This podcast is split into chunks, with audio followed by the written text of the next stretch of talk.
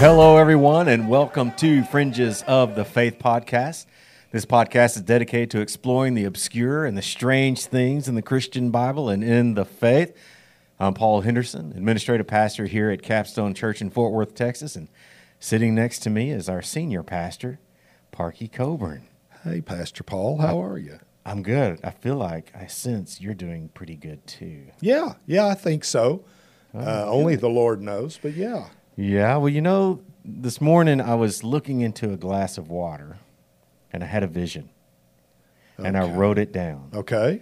Are you ready? Yes, you had a vision while looking in a glass of water. In a water. glass of water Okay. before taking my vitamins. All right. Uh, And I had this vision in, in which I wrote down. And, and here it is Clear and silent is a day to come. The glass reveals a historic clash. Not by strength we overcome, but through the one who wears the sash. Can you interpret that for me? well, I would say no. Sound, sounds like a bunch of gibberish to me. Anyway. Well, you know, and I would interpret it for you, but uh, unfortunately, I'm no longer alive because I wrote this down. I wrote this vision down in a quatrain long ago to Yeah. keep it obscure because one day, many, many, many, many years from now, this quatrain will come to pass uh-huh. and it will be used to prove that I was a prophet. And the odds are someone will write books and make videos about it and make a mm-hmm. lot of money off of that. Mm-hmm. Because eventually there will be a clash or a war involving a general or a commander with the last name of Glass, or it could be he has a glass eye, Could be. Or maybe an, even an ambassador or a president who wears a uniform with a sash on it. Oh, boy. Okay. And like I said, when that happens, they're going to look back and they're going to say, "See, Pastor Paul, he was a seer. He was a seer. He was a prophet." Now, does that sound like anybody you've ever heard of? Uh, yeah, unfortunately. No, yes, it does. Maybe a man from the Renaissance period who wrote cryptic poems and quatrains. Yes, in quatrains. Yeah, that gave it away for me when you said quatrains. Uh, Nostr, no, what's his name? Nost, Nostradamus. no, Nostradamus. Well, uh, he he he go well. He goes by what he's known by the name of Nostradamus. Oh, yes. And so I wonder who who is this guy Nostradamus, and, and why is he so famous? Was he a prophet? Was he a seer? And is there any biblical explanation to help us discern who this Nostra, as you say, Nostradamus, was? Like, Are you saying he smells funny a little bit? No, something I- smells a little fishy I'm here. sorry. I just got, I, I got confused. Uh, maybe there's some biblical explanation there to help us discern who Nostradamus was and you know who he wasn't. We think there is. Okay. Yeah. Okay. Yeah, I think so. All right, but first, let's look at a brief biography of a man born Michel de Nostredame. Michel. Is that Michael or Michelle? It's Michel Oh. because he was a French astrologer, a physician, and an alleged prophet. Mm-hmm. He lived in he lived in, in between 1503 and 1556 A.D. He had a wife and two children who unfortunately died in 1934 due to the plague. Yes. And it was because of this that he dedicated the first half of his life helping doctors treat the plague. Yes. He eventually remarried, and it was at that point he began writing almanacs based on his studies of astrology. Now, not astronomy, astrology. So what's the difference? Explain the difference. Well, astrology has to do with trying to predict the future using the positions of the stars and the planets. And the It- constellations, Yes, the yes, constellation. yes. As a matter of fact, uh, astrology is what provides horoscopes. Yes. Okay. I think everybody's familiar with that, right? Okay. Now, Astronomy is actually the study of the stars, right? the, the actual and the universe. the study of the universe, the not things not that to are pick in, up a message from them, but just to study them. no, and not to make predictions. It's Yes. just it's the study of uh, extraterrestrial, meaning outside of our Mm-hmm. our Earth, uh, things of the extraterrestrial. So there's a big difference between that, and I just wanted to point that out, uh, just for you guys and gals that, that may be listening and watching that.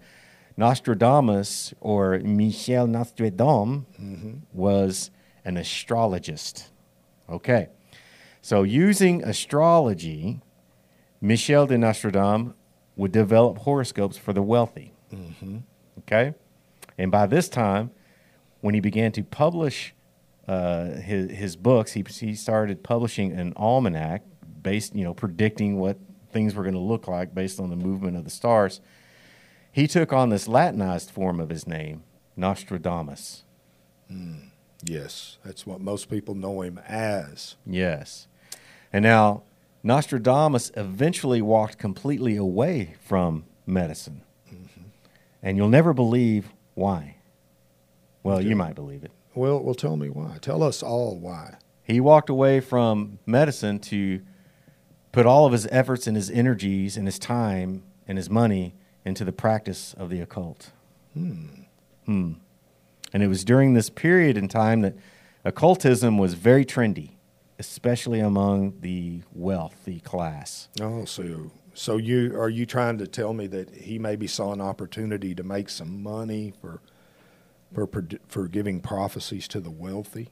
Well, I'll let y'all be the judge Be of that. Judge of that. Okay. Uh, but you know, he he was he was very popular. Uh, as a matter of fact, he picked up a very influential follower named Catherine de, uh, de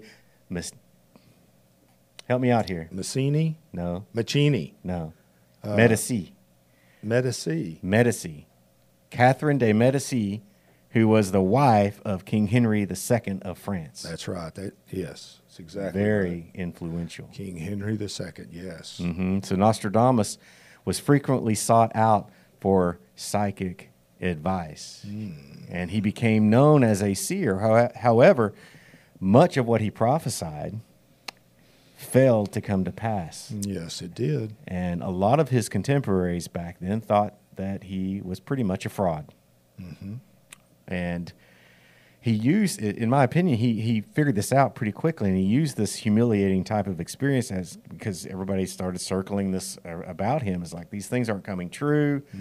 Uh, even the other astrologers in the field were questioning his methods and saying, "No, there's no correlation between the positions of the stars and you know all this hooey that he was putting out there." So I think that he adjusted his techniques of his predictions and he began writing down his prophecies in what we call quatrains, Mm, yes. which is a a poetic style of writing and it's very cryptic and you know when you- Composed of four lines, correct? uh, yes, and when you when you look at these, what you find out is they're very unspecific Oh, yes. and they're very obscure. And most scholars believe that was done purposefully, so that they could be twisted and interpreted to mean whatever you want it to mean. Uh, he used a form of writing that is called Virgilianized, which is based on a famous Roman poet named Publius Virgilius Maro. So already he's plagiarizing his style of writing. right. And he intermingled, Nostradamus intermingled various language in his quatrains, and he used Greek, French, Italian, and Latin, which made it even more difficult to decipher.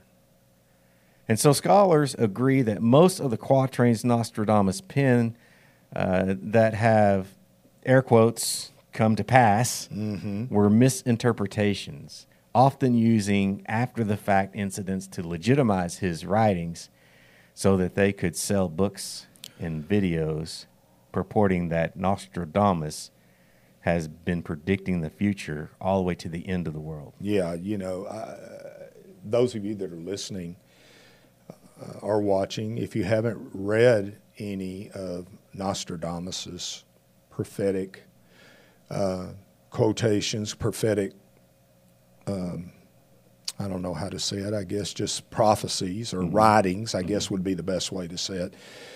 Uh, I think the book he wrote in 1555, Les Prophéties, I think was uh, the book where most of these came from. Uh, you ought to read them and don't just take our word for it. I mean, you know, nothing's going to jump off the book onto you by just reading these things.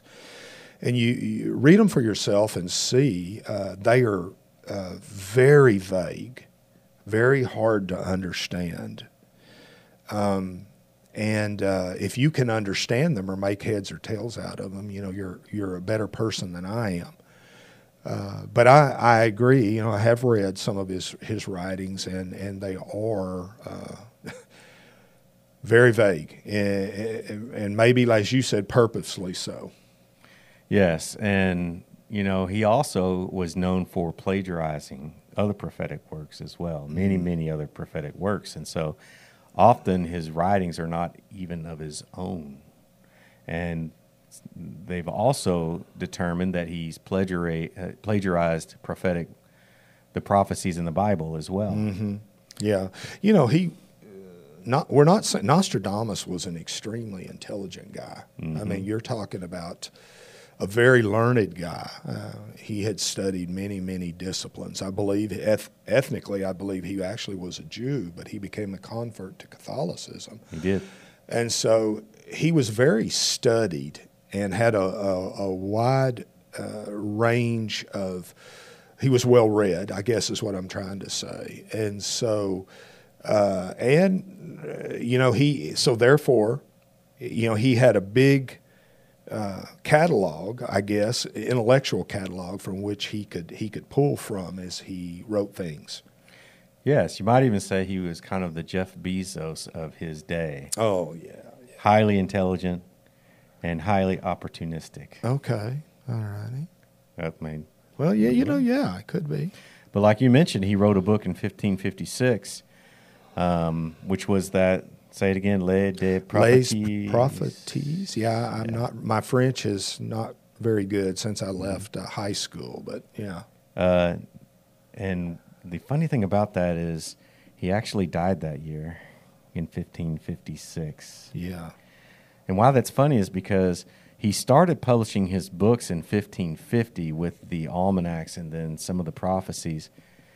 Um, and his almanacs, by the way, were far more popular back then than, than the book of his prophecies, which ought to tell you something. Right. He also wrote a few medical books, but it seems that history has defined Nostradamus as a venerated prophet and a seer. You see videos on him, you see uh, the History Channel uh, making videos about this man, and I'm not saying, um, I'm not judging this man, it's not my job to judge, but I am judging what he wrote, and, I, and I'm judging whether or not this person uh, actually is a prophet in the sense that we use that term prophet. Right. Yeah. I exactly. I mean, eh, if you if you look at what some modern day people say about Nostradamus, some of them say is is as high as eighty five percent of his prophecies have come to pass.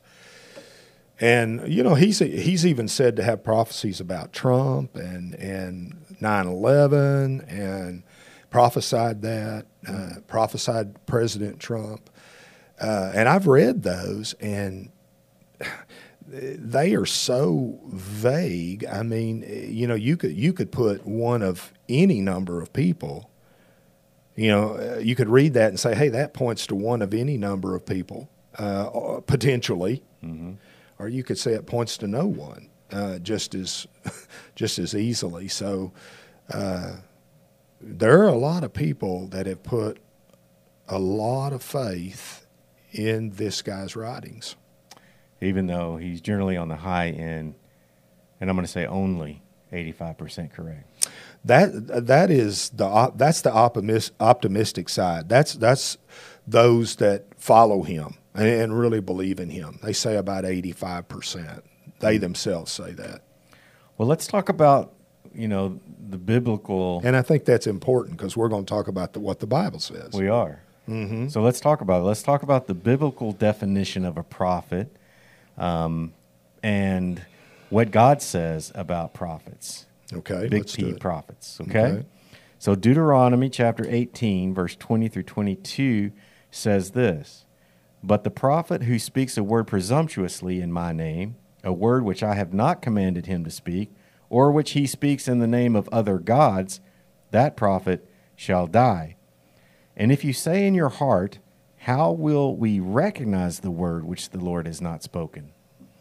When the prophet speaks in the name of the Lord and the thing does not happen or come true, that is the thing which the Lord has not spoken. The prophet has spoken it presumptuously. You are not to be afraid of him. You are not to be afraid of him. That that's a very interesting uh, uh, command Mm-hmm. because uh, in the in the days that this was written, uh, prophets were revered as someone who ha- heard the word of God and and spoke it out. So people took that as when they spoke, they were speaking on on behalf of God. In other words, God was using them as a tool to speak through, and so people really respected that. They feared that. You know, you remember the time uh, Samuel uh, went to Bethlehem to uh, to anoint David as king. You know, the the elders looked at Samuel and said, "Do you come here peacefully?" you know, it's like, "Do you have a bad word for us?" And, and you know the the interesting thing about what God's saying here in Deuteronomy 18 is if these prophets speak words that don't come to pass, which is the um, measure of whether or Yes, not it's a litmus test. they're uh, one of the litmus tests Right. that they're speaking from God, then we are not to fear or revere the spirit that is speaking through them. We're not to fear that spirit. Uh, it's not the spirit of the Lord, and so we're not to put a reverence upon that. And I think it's interesting that you brought up that prophets in that day were revered as, you know, having direct communication with God. I believe that's why they were always in the presence of the king, that the kings would always call upon the prophets. They were that important, they were that revered. Yes, they were, um, and the the kings understood in many cases that they needed to to be able to hear from God. We know that in those days and in, in that dispensation period of time in the in biblical history and world history that the Holy Spirit was not residing inside of, of men like it does after the resurrection of Christ. Mm-hmm. And so these people that had this anointing or calling upon them, these the kings would often bring them close to them, and uh, so that they could hear from God. And you and you know, Pastor Paul, you see that not just in, in the biblical sense, but you see that in the non-biblical sense. I mean, kings everywhere would bring in magicians and, and soothsayers and all of these people to try to be able to interpret uh, what was going to happen. And, and that goes all the way back to Egypt, because if you remember, Pharaoh brought his ma- magicians in to try to counter Moses as the prophet of God. Yeah. So, yeah. Yeah, and you know it. We're saying Egypt, and you're you're exactly right. That's what we read about. Uh, it's really it's not the first world empire that we read about. Uh, Babylon uh, under Nimrod's probably the first, but we don't get a lot of a- ton of explanation about how that was set up. But yeah, in Egypt, you you see that, and you see the soothsayers and the magicians being brought in to counsel Pharaoh. So let's get back to this uh, idea. Uh, it's really not an idea, this commandment from God that if a prophet speaks a word from any other source than from him, than from God, that prophet shall die.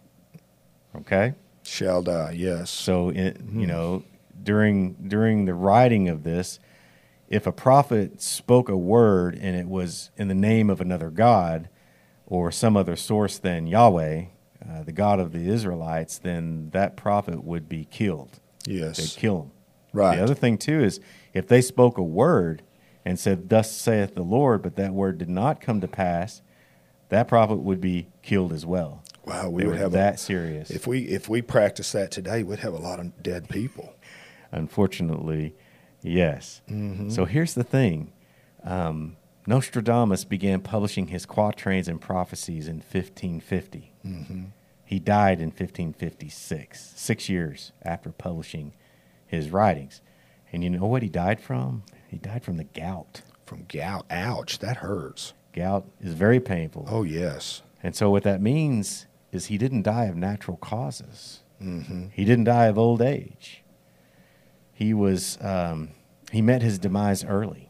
hmm Do you think there's any correlation here to Deuteronomy 18? Yeah, I, I do.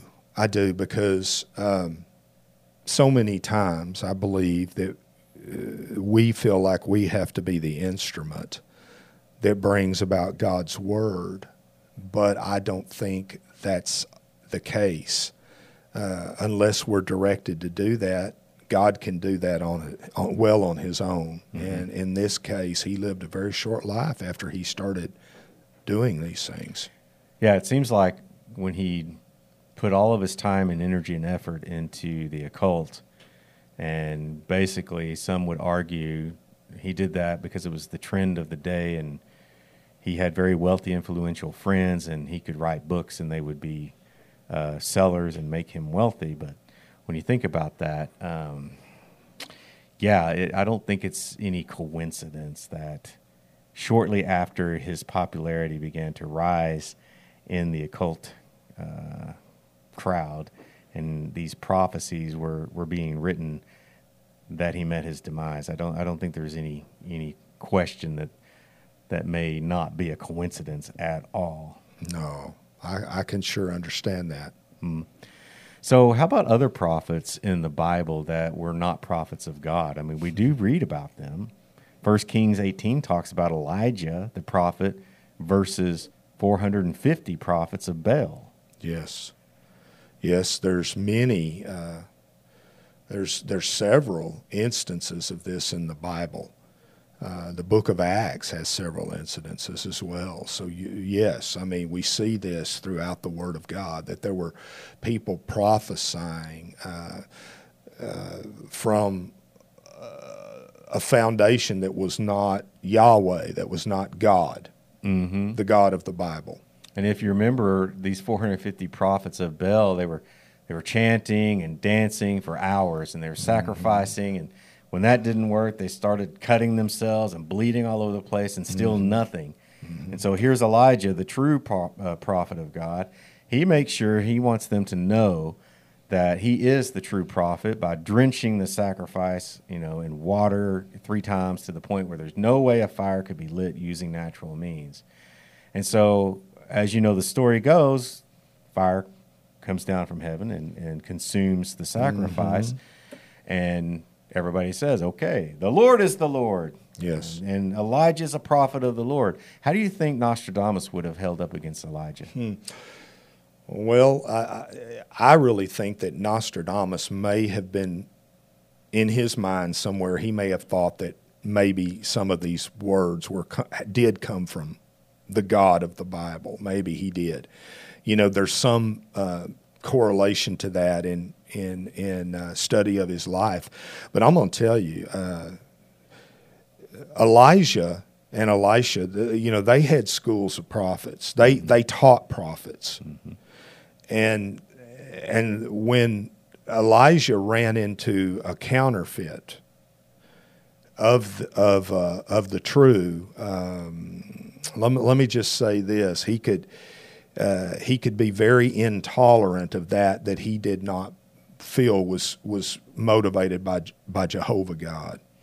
Yeah, and, and do you think that maybe the reason for that is if someone's going around there prophesying in the name of God and they're not a real true prophet, that somehow might have a, a diminishing effect or a discrediting effect upon the Lord's name. And we know that that is not a good thing to do. Right. And and, and ladies and gentlemen, I mean, remember, uh, in in the days of Israel, Israel really functioned as a theocracy mm-hmm. in so many ways. Okay, they may have had kings. That was not God's original plan for them, uh, potentially, but they they had leaders but they were to function underneath the direction of God. And, and so, therefore, the ministry and the worship of God and the direction of God had to be kept pure, mm-hmm. or people could be led astray. Right. And so that's one of the reasons why Elijah, uh, you know, was so um, uh, set for true words from God and against that which wasn't. Mm-hmm. And so there's a there's another prophet uh, considered a Gentile prophet in the Bible named Balaam. Mm-hmm. And he was also a prophet of Baal. And so when the king of Moab, named Balak, hired him to curse Israel, uh, apparently, even though he was a prophet of Baal, the Spirit of the Lord came over him and he prophesied on behalf of Israel. Mm-hmm. Now, remember, Balaam, you know, to his credit, said, Well, I can't speak anything that the Lord doesn't speak to me. But we know that he was a prophet of Baal because it says that King Balak and Balaam went to the high places of Baal and they made seven sacrifices there. Mm, yes, they did. And so, uh, so we know he was a prophet of Baal, and he was a Gentile prophet. But it's it's strange. It's kind of strange that the spirit of the Lord would come over uh, Balaam, and he, everything he spoke was for the good of Israel. Yeah, you know, any of us can hear uh, voice of God speak to them. They can hear the voice of the flesh speak to them. They can hear the voice of demons speak to them. Mm-hmm. And in in Balaam's uh, defense, uh, you know, this was very early on uh, in in history, mm-hmm. and the separation of the people groups uh, early on at the Tower of Babel had made each people go their own way, and through that, some bad stuff had entered in to their relation to their worship of God. And so God was revealing himself to people, and he still does. He does now. Mm-hmm. I mean, he reveals himself to people, and he was revealing himself uh, to ba- Balaam. Um, the problem, as you read his story, is uh, that what God would tell him or his encounters with God didn't really change his motive for profit. That's correct. Mm-hmm. Um, and so we see these instances of, of these prophets in the Bible and these seers who were not actual prophets of God. They were mm-hmm. prophets of other gods or self proclaimed prophets. And we've talked some, about some in the Old Testament. You brought something up about in the book of Acts. Mm-hmm. What was going on in the New Testament in the book of Acts where we see this, this kind of a prophetess, I believe, operating? Yeah. Yeah, right off the top of my head, there's a couple. You know, Acts 16 is the one you're talking about, where there was a slave girl that the Bible tells us was possessed with a spirit of divination, fortune telling, we might say nowadays. And here's the interesting thing the Bible says that through her practice, she brought much gain to her owners. We are not saying that you need that all of all of this divination or all of this spiritual speaking that comes from something other than than Jehovah. We're not saying it, it could potentially be it's all false. I mean, it's it's not saying that maybe they couldn't foresee something or or, te- or give some direction in some way. I'm not saying follow it. Now, stay with me. It's just coming from the wrong source, and, and that source will eventually reveal itself as being wrong because this young slave girl was able to bring profit to her to her um, owners. But you know the uh, the powers that have been behind her in the spiritual world have been around since mm-hmm. creation or before. And, and, so they they have a lot of experience and they know how to read things uh, and even try read things or prophesy something and then try to manipulate that to happen. But uh, you know, she was even saying the true things about uh, Paul and his followers. Well, these men are people that are preaching you the way to salvation. But but after a few days, Paul looks at her and, and he rebukes that thing and commands it to come out of her because he knew that the source of it was not God. Mm-hmm. not the success. He wasn't looking at that. He was looking at the source he wasn't looking at her success rate on her prophecies. Right. Well, she's 85% accurate. Mm-hmm. He was looking at what the source is, and he um, uh, re- rebuked that and, and, got that out of her. And not just the source, but perhaps the motivation. Exactly. Exactly. Um, and how the whole thing operated. I mean, this girl was a slave, she had no free will of her own. Uh, the whole setup was ungodly. People using uh, this woman uh, as a tool to enrich themselves, everything about it was wrong from a biblical s- standpoint. And I think that's really the standard that we need to use when we're looking at people like Nostradamus. And, and actually, there was an American named Edward Cayce. I don't know if you, Edgar Yeah. Cayce, I don't know if you remember him, but he was a clairvoyant. Kentucky boy. Yeah, he was clairvoyant, and he wrote a lot of books and became very wealthy off of off of his um, special skills, I guess, uh, for lack of a better word. Yeah. But you know, using the biblical standard, uh, I think is the safest way to determine is this person operating in the gift of prophecy. Yes, that's what we're told. Now, first of all, if something's really from God, He doesn't miss it. That's right. Okay, number one. Number two, uh, if something is really from God, it operates in a biblical sense. And and through those two things, we understand and know that if it operates, if it's accurate and it operates from a biblical sense, then we know what the source is. Hmm. That's good. That's good. So then, what what would you say to those listening? What do you do with these kinds of stories, or these books, or these multitude of videos about these characters like Nostradamus and, and Edgar Cayce and any other so-called seer or self-proclaimed prophet? Well, once I've investigated it and and I sense uh, that the uh, the source or the modus operandi, if you want to say, is not biblical, I, I'm not concerned about the accuracy. Uh, I, I shut it off because I understand that what's behind that is not godly, and at some point in time, that is going to be revealed. It's going now. The good news is to a believer, it can be revealed to you early on because you hopefully you know the word. But it's going to be revealed uh, at some point in time what its true motive is. Okay, I, I mean, okay, guys, just go ahead to the Book of Revelation. Or we've been studying that at our church. Uh, just because something is powerful doesn't mean it's from God. That's good. Uh, that that's very very very good. So so now it begs the question: Are there any legitimate people out here today that can operate in the prophetic in a godly way and, and can provide information about future events?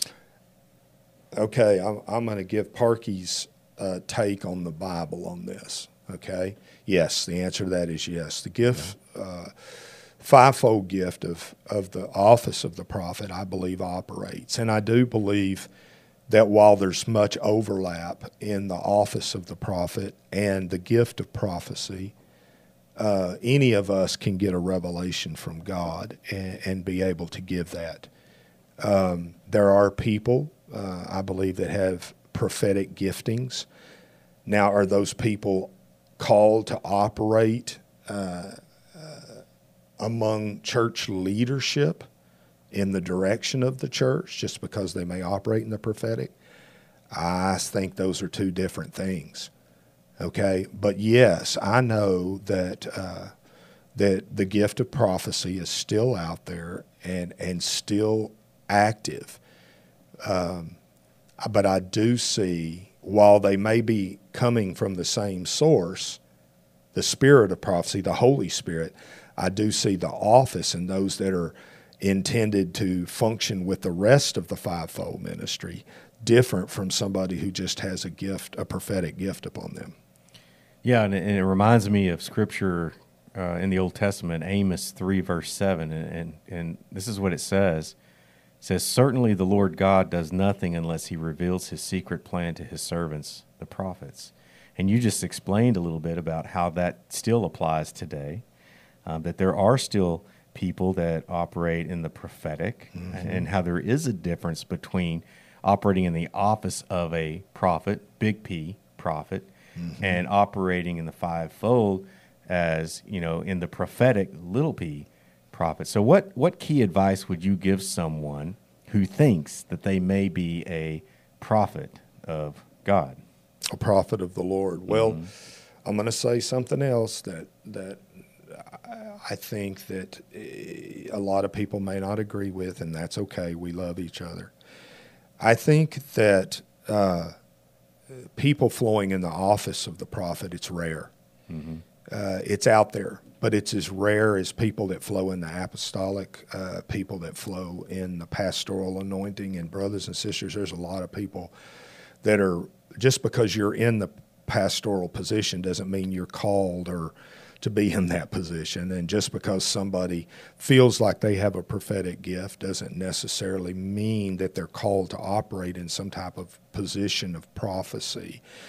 Um, my whole thing is is if the body of Christ, it, it, the body of Christ recognizes its parts, and uh, if you feel like you have a gift of prophecy, then I say uh, submit that to the leadership of your church. Um, talk to them about it. And if you really are operating in that gift and they're open to the gifts of the Spirit and they believe in them, and if you really uh, are operating in that gift, then I believe uh, if there's a willingness there to hear from God, and hopefully there is, then they'll recognize that. They'll recognize it. Mm-hmm. Um, it's kind of like when you go to a church and you say, Well, I believe the book of Acts says the Lord adds to the church. Uh, I do too. I believe that. Well, when you go to a church and you're discerning, you you know you're not picking a church like you pick a grocery store. You're picking mm-hmm. a church based upon, do I feel like God is speaking to me here? Mm-hmm. Well, we do that, but we get nervous about somebody else saying, recognizing that we have a prophetic gift because they can hear God speaking through us and they see that anointing on us. Mm-hmm. D- does that make any mm-hmm. sense? That it correlation? It does. Okay, so uh, I would say go to your pastoral leadership team, uh, your leadership team in your church, and tell them what you feel, and let them pray with you about it, and let them help you nurture that gift.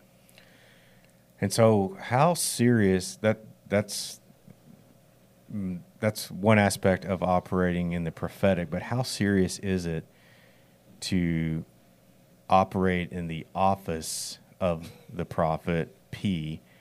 Uh, it's pretty serious because I don't know about you, but I don't I can't think of a time where I have ever uttered the words "Thus saith the Lord." Well, I'm going to tell you. Take a lesson from the Apostle Paul. Okay, when the Apostle Paul was writing the Corinthian church, when there were times he was just giving his his educated uh, opinion from studying and things, he said, "This is me speaking, not mm-hmm. the Lord." Mm-hmm. When he knew it was God because it was founded in the Word of God and he knew it was coming from the Spirit. He says, This is the Lord speaking mm-hmm. here. This is what the Lord says. And so uh, I'm telling you, uh, that's one of the things I see in the people that flow in the office of the prophet. They, they realize that everything they say is not necessarily God, and they know when to be quiet and when to speak, and they know how to make that delineation between uh, this is God, uh, I really believe, speaking, and this is me okay, and uh, uh, and so I, it's it's rare. I believe that people that operate in the office of the prophet, it's rare. I haven't seen tons of them, although I have met them, and, and they are there. But uh, just because, like I said earlier, just because you have a gift of prophecy doesn't necessarily mean you're supposed to operate in that office.